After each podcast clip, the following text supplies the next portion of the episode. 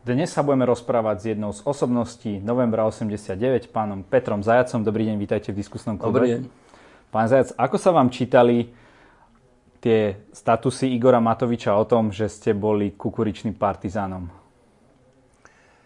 Um, mňa to pravdu povediac absolútne nezaujímalo. Bol to nezmysel od začiatku do konca, nemal to z vlastnej hlavy. A okrem toho, ja som to chápal ako úražku prezidentky republiky, pretože on vlastne napadol prezidentku Čaputovú, pretože jej povedal v podstate, že ona nevie, koho odmenuje. Hej? No to je všetko. Čiže nejako vás to nezasiahlo, ste Ale schopní s tým ďalej či ma, to, či ma to malo zasiahnuť? Ja som bol pritom, Igor Matovič pritom nebol, čiže to sú nezmysly. Od začiatku dokonca to boli nezmysly. A ešte raz, on urazil v podstate prezidentku Čaputovú, lebo jej povedal, že nemá toľko súdnosti, aby vedela, koho má, komu má to štátne vyznamenanie, komu nie. Často sa spomína, či by práve Milan Kňažko nemal dostať za svoju úlohu štátne vyznamenanie. Vy si čo myslíte? Ja si myslím, že ak dostane štátne vyznamenanie, tak pre mňa je to v poriadku. Pokiaľ viem, tak on sa nechal počuť, že o žiadne štátne vyznamenanie nestojí, ale to je jeho vec. Vy ako vlastne vnímate o, celé to obdobie tej demokracie, keď si zoberieme tie jednotlivé vlády? Je to, keď ste o, v tom 89. chceli lepšiu spoločnosť, predstavovali ste si, že o tých 30 zhruba rokov to bude vyzerať takto? No tak takú predstav, predstavivo, že by som si predstavoval niečo, čo bude o 30 rokov, nemám. Okrem toho, ja som z okolností historik, literárny historik, tak a viem, že ani sa nedá predvídať o 30 rokov dopredu, pretože dejiny nie sú lineárne, proste nie sú naordinované. A je pravda, že som si myslel, že um, sloboda bude na Slovensku a teda aj celej strednej Európe ukotvená viac, ako je reálne ukotvená. To je fakt. Ale nemyslel som si, že to pôjde rýchlo, na rozdiel od mnohých mojich kamarátov, ktorí hovorili, že 5 rokov alebo 10 rokov. Tak ja som hovoril v podstate to, čo... Nehovoril som to tak, že by som to vymyslel, ale pokiaľ si to pamätám, tak to vymyslel mm, nemecký sociológ, filozof eh, Darendorf, ktorý hovoril, že Urobiť politickú zmenu trvá povedzme týždne, urobiť nejakú um, inštitucionálnu zmenu trvá povedzme nejaké mesiace, možno roky, urobiť nejakú ekonomickú zmenu trvá možno 10 rokov, ale urobiť zmenu spoločnosti trvá 2-3 generácie. A ešte ani to nie je isté, či sa podarí, pretože tá uh, spoločnosť má nejakú svoju kapacitu. Proste my nevieme povedať, že, že tie spoločnosti stredoeurópske, či vôbec majú na to jednoducho povedané, aby Eh, aby sa dokázali dostať na takú úroveň, ako tie spoločnosti slobodné, európske, ktoré v podstate si slobodu začali pestovať do druhej svetovej vojne a majú teda de facto náskok vyše 70 rokov. A to je nielen náskok, ale to je aj eh, to, že vlastne tie minimálne dve generácie v strednej e, Európe, nehovorím ani o východnej Európe, ale minimálne dve generácie v strednej Európe ničil komunizmus. Však komunizmus bol, komunizmus bol naprosto ničivý. Ja neznášam, keď niekto hovorí, že ľudia ako sa stotožnili s tým socialistickým e, režimom a ako vlastne nič proti nemu nemali a žili si vo svojom svete. Každý človek, ktorý žil v komunistickom režime, bol až do vlásočníc, bol posadnutý a postihnutí tým režimom. Hej. Už napríklad len tým, že existovali kádrové materiály. Možno, že vy už ani neviete, čo sú to kádrové dotazníky a kádrové materiály, lebo to nemáte prečo vedieť. Ale kádrový dotazník musel vyplniť absolútne každý človek. A v tom kádrovom dotazníku proste uh, boli kolónky a v tých kolónkach musel uviezť, či on, jeho žena, jeho súrodenci, jeho rodičia, jeho deti, či sú členmi komunistickej strany, alebo prípadne starí rodičia, prastarí rodičia, či neboli členmi, ja neviem, nejakej eh, hlinkovej ľudovej strany alebo nejaké iné organizácie. A to potom samozrejme takéto otázky a podobné otázky mali potom absolútny vplyv na to, eh, čo ten dotyčný od detstva mohol v podstate v tom komunistickom režime eh, dosiahnuť. Od toho záviselo, aké mohol mať vzdelanie, či ho prijali na nejaké typy škôl, povedzme na vysoké školy. Od toho záviselo, aké mohol mať zamestnanie a od toho záviseli aj jeho životné dráhy, to znamená, čo mohol v tom zamestnaní dosiahnuť. Čiže ona, tá komunistická spoločnosť neuveriteľným spôsobom doslova okupovala, obsadila do, každej, do každého poru ľudského tela obsadila e, človeka. Čiže hm, ja neviem, možno, že o 20-30 rokov sa posunie Slovensko o kus ešte ďalej a možno, že nikdy hej, nebude môcť dosiahnuť takú úroveň uh, slobody, akú majú proste tie najvyspelejšie krajiny. To je ťažko odhadnúť, ale samozrejme Slovensko má robiť úplne všetko, čo vládze a čo môže, aby sa posúvalo v tomto ohľade dopredu. A nedalo by sa tomu období prisúdiť aj nejaké pozitíva, napríklad sociálne istoty, alebo že kto chcel teda bezpečne našiel prácu a tak ďalej. Ako vnímate tieto sociálne vymoženosti? Hovorilo sa o kvalitnom školstve, o kvalitnom zdravotníctve. Ale to sú všetko ilúzie. My sme z hodou okolností v rámci konzervatívneho inštitútu spolu s Petrom Gondom, ja som prezident konzervatívneho inštitútu, aby bolo jasné, on je riaditeľ konzervatívneho inštitútu a robili sme taký veľký projekt, z ktorého e, boli už pr- prvé výstupy, ktoré zatiaľ sú v takých e-knihách, sú e, obsiahnuté, ale na budúci rok by sme ich chceli vydať aj ako normálnych tlačených knihách, ktoré sa zaoberajú práve mýtmi a realitami e, socializmu. My sme spolu s Petrom Gondom editori jedného z tých zväzkov, mýto a realita, realita socializmu a on je editorom potom druhého zväzku, ktorý sa týka sociálneho štátu. A z toho je úplne jasné, z tých dát, hej, z tých výskumov, lebo sa tam bolo okolo toho aj výskum, je úplne jasné, že v podstate tie reči o, o, o, o nejakých výhodách socializmu a o sociálnych istotách, že to sú, to sú naozaj mýty a čisté ilúzie.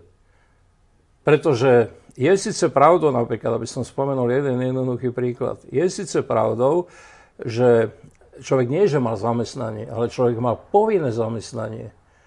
Hej? Človek nesmal byť nezamestnaný. Bol príživník. Bol, bol príživník. No tak to je aká, aká sloboda a aká je to sociálna istota. Hej. Čiže musel byť zamestnaný, ale to zamestnanie, v tom zamestnaní bol naprostým otrokom svojho zamestnávateľa, keď to mám tak povedať.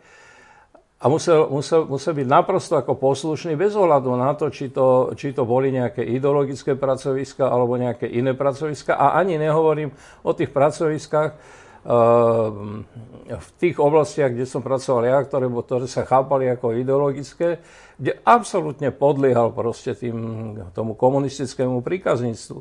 Um, takže ono síce mal nejaké zamestnanie, ešte raz, nie len, že mohol mať zamestnanie, ale musel mať zamestnanie, to po prvé, a po druhé, ale musel sa absolútne prispôsobiť teda tomu zamestnaniu, v ktoré mohol a smel vykonávať. Ak nesmel, vykonávať nejaké kvalifikovanejšie zamestnania z ideologických dôvodov, lebo mal zlý kádrový posudok, hej, to je slovo, ktoré sa používalo, no tak jednoducho mohol síce pracovať, ale mohol pracovať len v nekvalifikovaných e, zamestnaniach.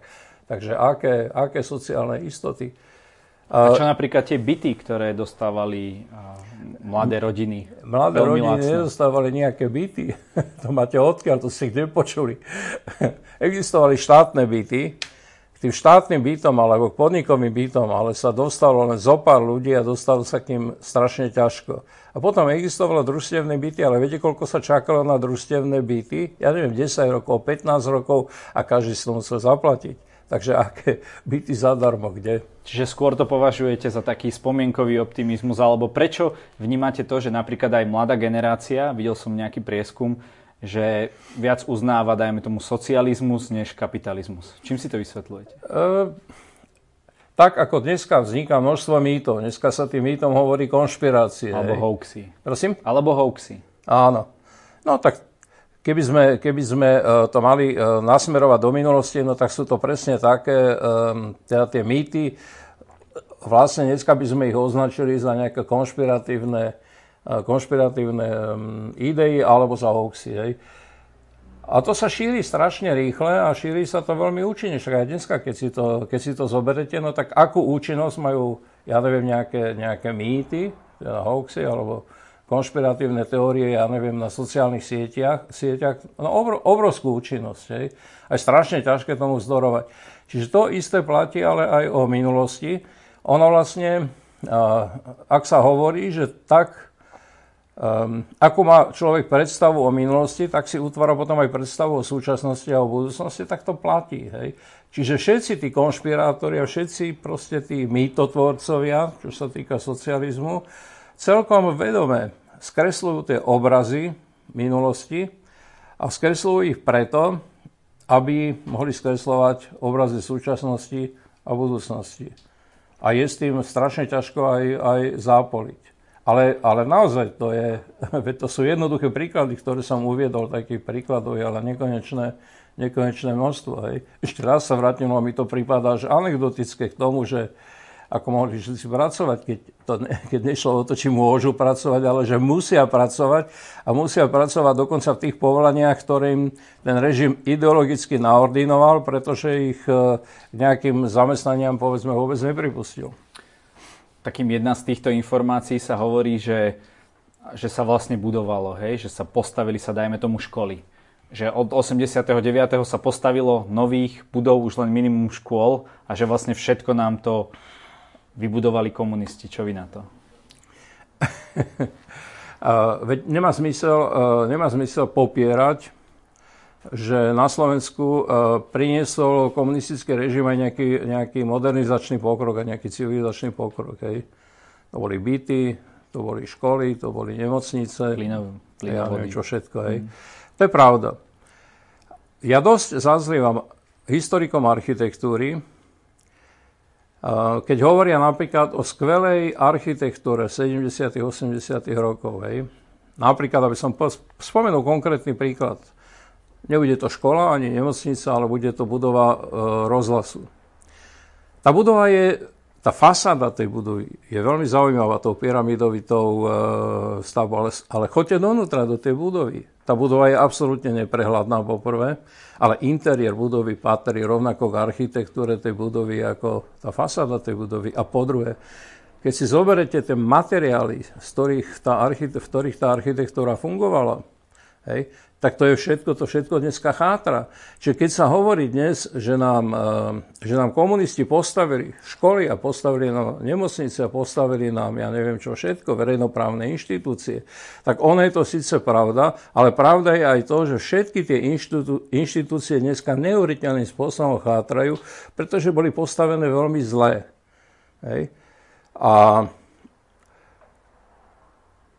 aby som e, bol spravodlivý, tak treba povedať aj to, že áno, aj tento e, e, nový slobodný režim robí jednu chybu, že si povedal v podstate to, čo, alebo povedali sme si v podstate, aby som sa z toho nevynímal, v podstate to, čo si povedali na začiatku aj komunisti. Najprv musíme urobiť zmenu režimu, potom musíme ekonomicky urobiť zmenu ekonomiky a potom môžeme sa zaoberať školstvom, môžeme sa zaoberať zdravotníctvom a tak ďalej.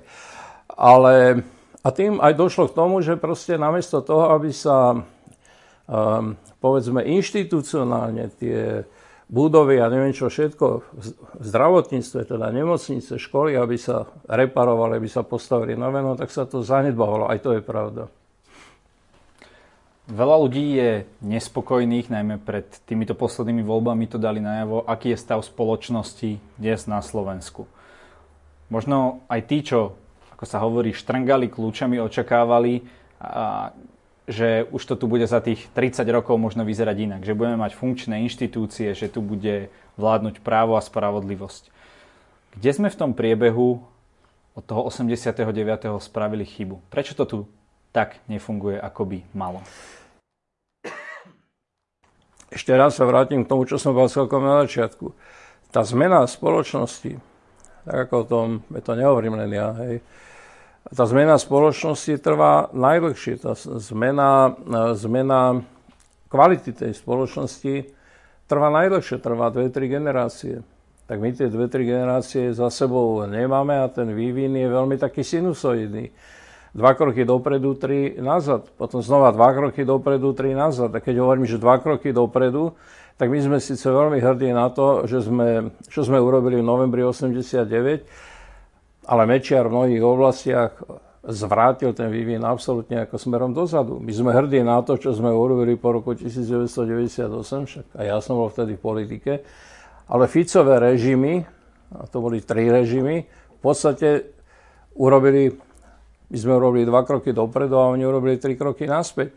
Tie naše režimy nikdy nedali dokopy všetko to, čo sme mali dať e, dohromady. To znamená, že vlastne vždy niečo z tých usadením toho, toho, tých, tých starých poriadkov, a to nie len toho komunistického poriadku, ale aj toho Mečiarovho poriadku, aj toho Ficovho poriadku, proste v tej spoločnosti ostalo pre našu vlastnú nedôslednosť.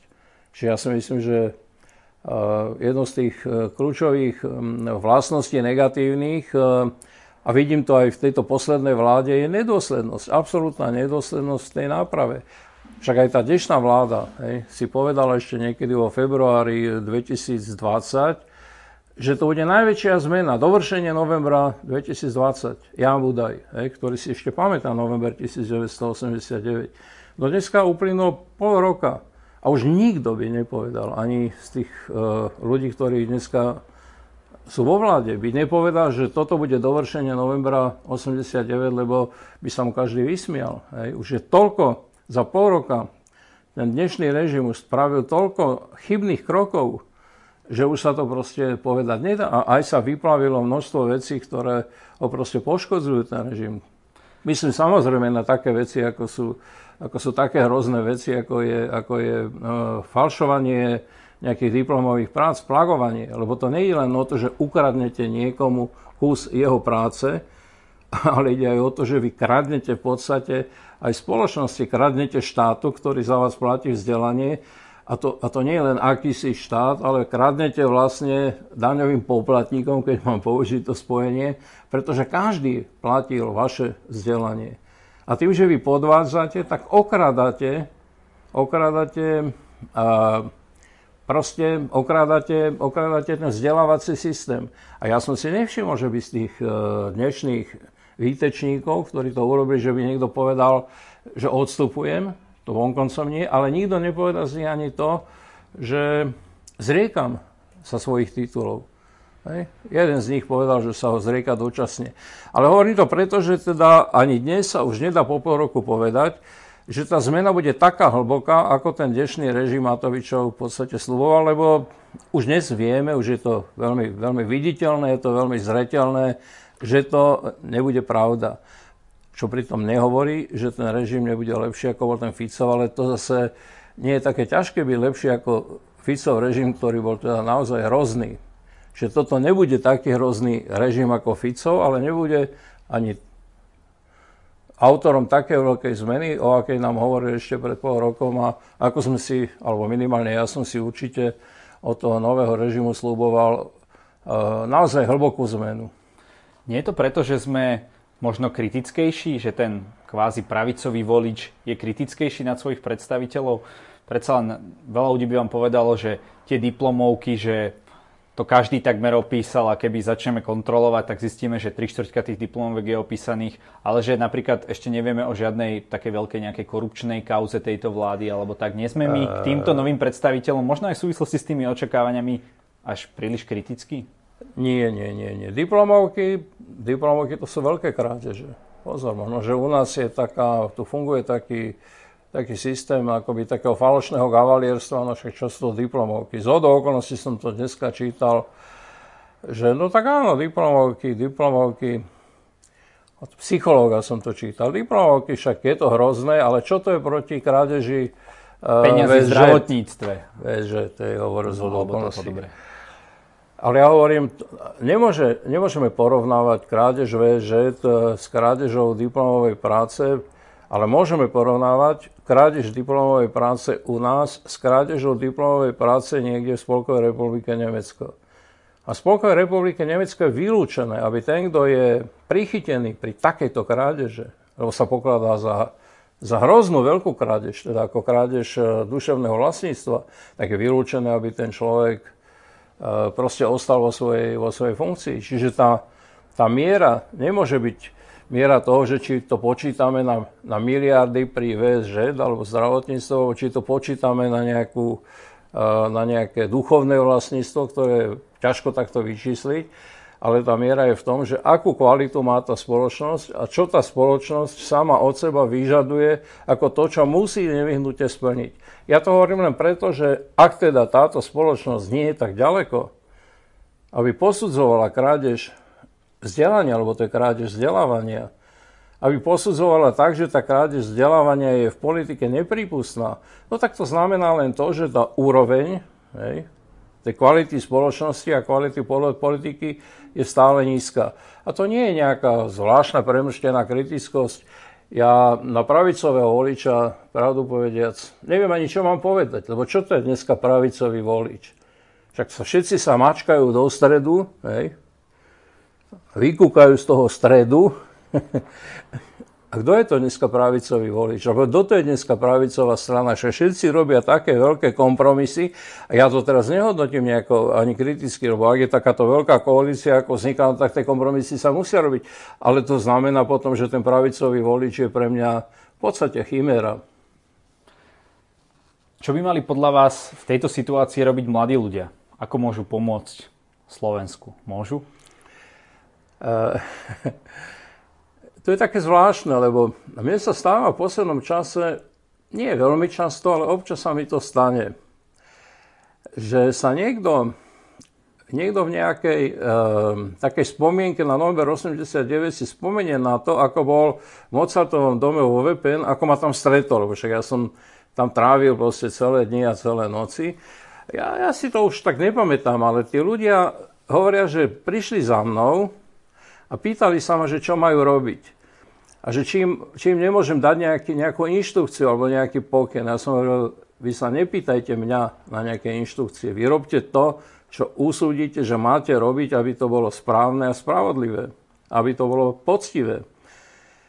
A dokonca jeden môj kamarát, na to som sa naozaj pobavil, teraz mal taký veľký rozhovor a hovorí, že on prišiel na VPN, prišiel za mnou, ja som mu dal ruku na hlavu ako pápež a povedal som mu, a pýtal sa ma na mňa, že na vysokých školách, že čo treba robiť na vysokých školách. Ja som mu dal ruku na hlavu, ja sa nepamätám naozaj. A povedal som, uh, chyť to do rúk a urob tam poriadok. Hej. Inými slovami povedané, uh, existuje čosi ako osobná zodpovednosť, a pokiaľ to nebude fungovať to, že tá osobná zodpovednosť je absolútne to najdôležitejšie, lebo to je to základné kritérium, tak to nikdy nebude poriadny slobodný režim. Čiže, aby som odpovedal jednoducho na tú otázku, že čo by som odporúčal mladému človeku, povedal by som im, buďte slobodní, zodpovední ľudia, robte to, čo pokladáte za dôležité, to, čo pokladáte za dôležité pre svoj život a to, čo pokladáte za dôležité pre svoje najbližšie prostredie,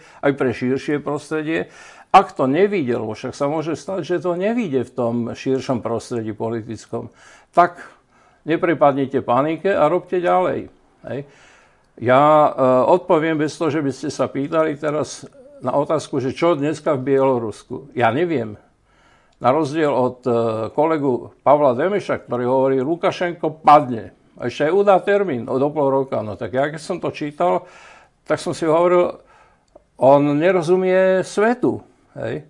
Lebo ja neviem, či Lukašenko padne do pol roka, alebo nepadne, alebo kedy padne, alebo ako sa bude Bielorusko e, vyvíjať. Bol by som oveľa obozretnejší, pretože poznám, poznám ruskú politiku, tradičnú ruskú politiku, a to je aj putinovská politika, je tradičná ruská politika a ona neustupuje nikdy. Len vtedy, keď už nevyhnutne musí. Ale aj tak by som povedal, a povedal by som to všetkým Bielorusom, vy musíte a je to správne, že to robíte. Bojovať za každý milimeter svojej slobody, lebo však oni nerobia nič iné, iba bojujú za svoju, za svoju voľbu a za možnosť slobodnej voľby. A aj keď prehráte, tak si buďte vedomi toho, že aj prehra je vždy cestou k víťazstvu.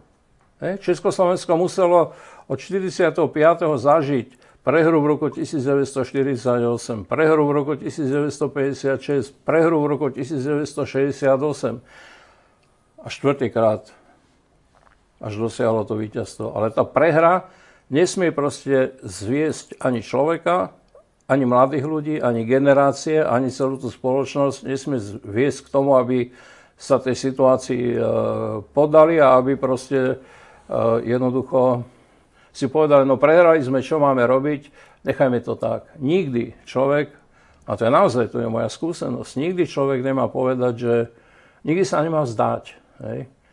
A toto je historická skúsenosť. Ja som kultúrny historik okrem iného. Hej? A v kultúrnej histórii existuje neuveriteľne e, krásny príbeh univerzálny a to je príbeh Troje, Enea a vzniku antického Ríma. Eneus bol jeden z mála ľudí, ktorí sa zachránili po porážke Troje hej, a založil Rím. A premenil tú porážku v Troji, premenil na víťazstvo v Ríme. Čiže každý človek a každý mladý človek, a najmä mladí ľudia, lebo však tí vytvárajú budúcnosť, má vedieť, že aj porážka je cesta k víťazstvu.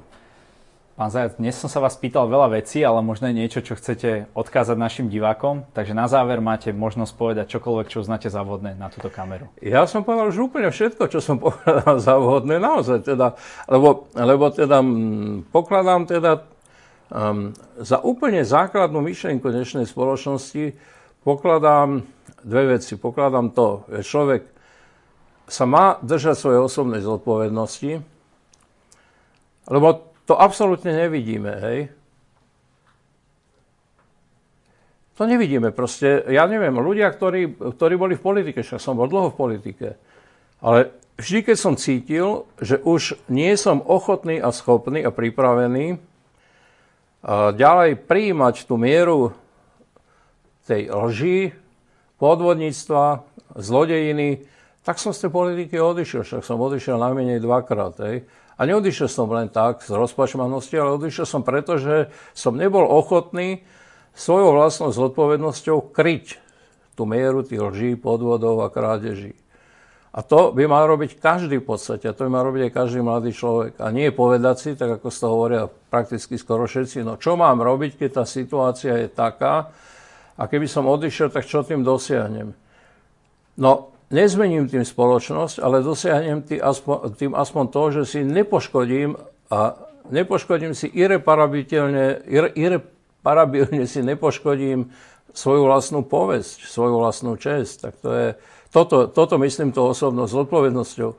Osobná zodpovedenie je úplne kľúčová, to poprvé. A po druhé, už iba zopakujem, že človek nemá dostať absolútny strach z porážky.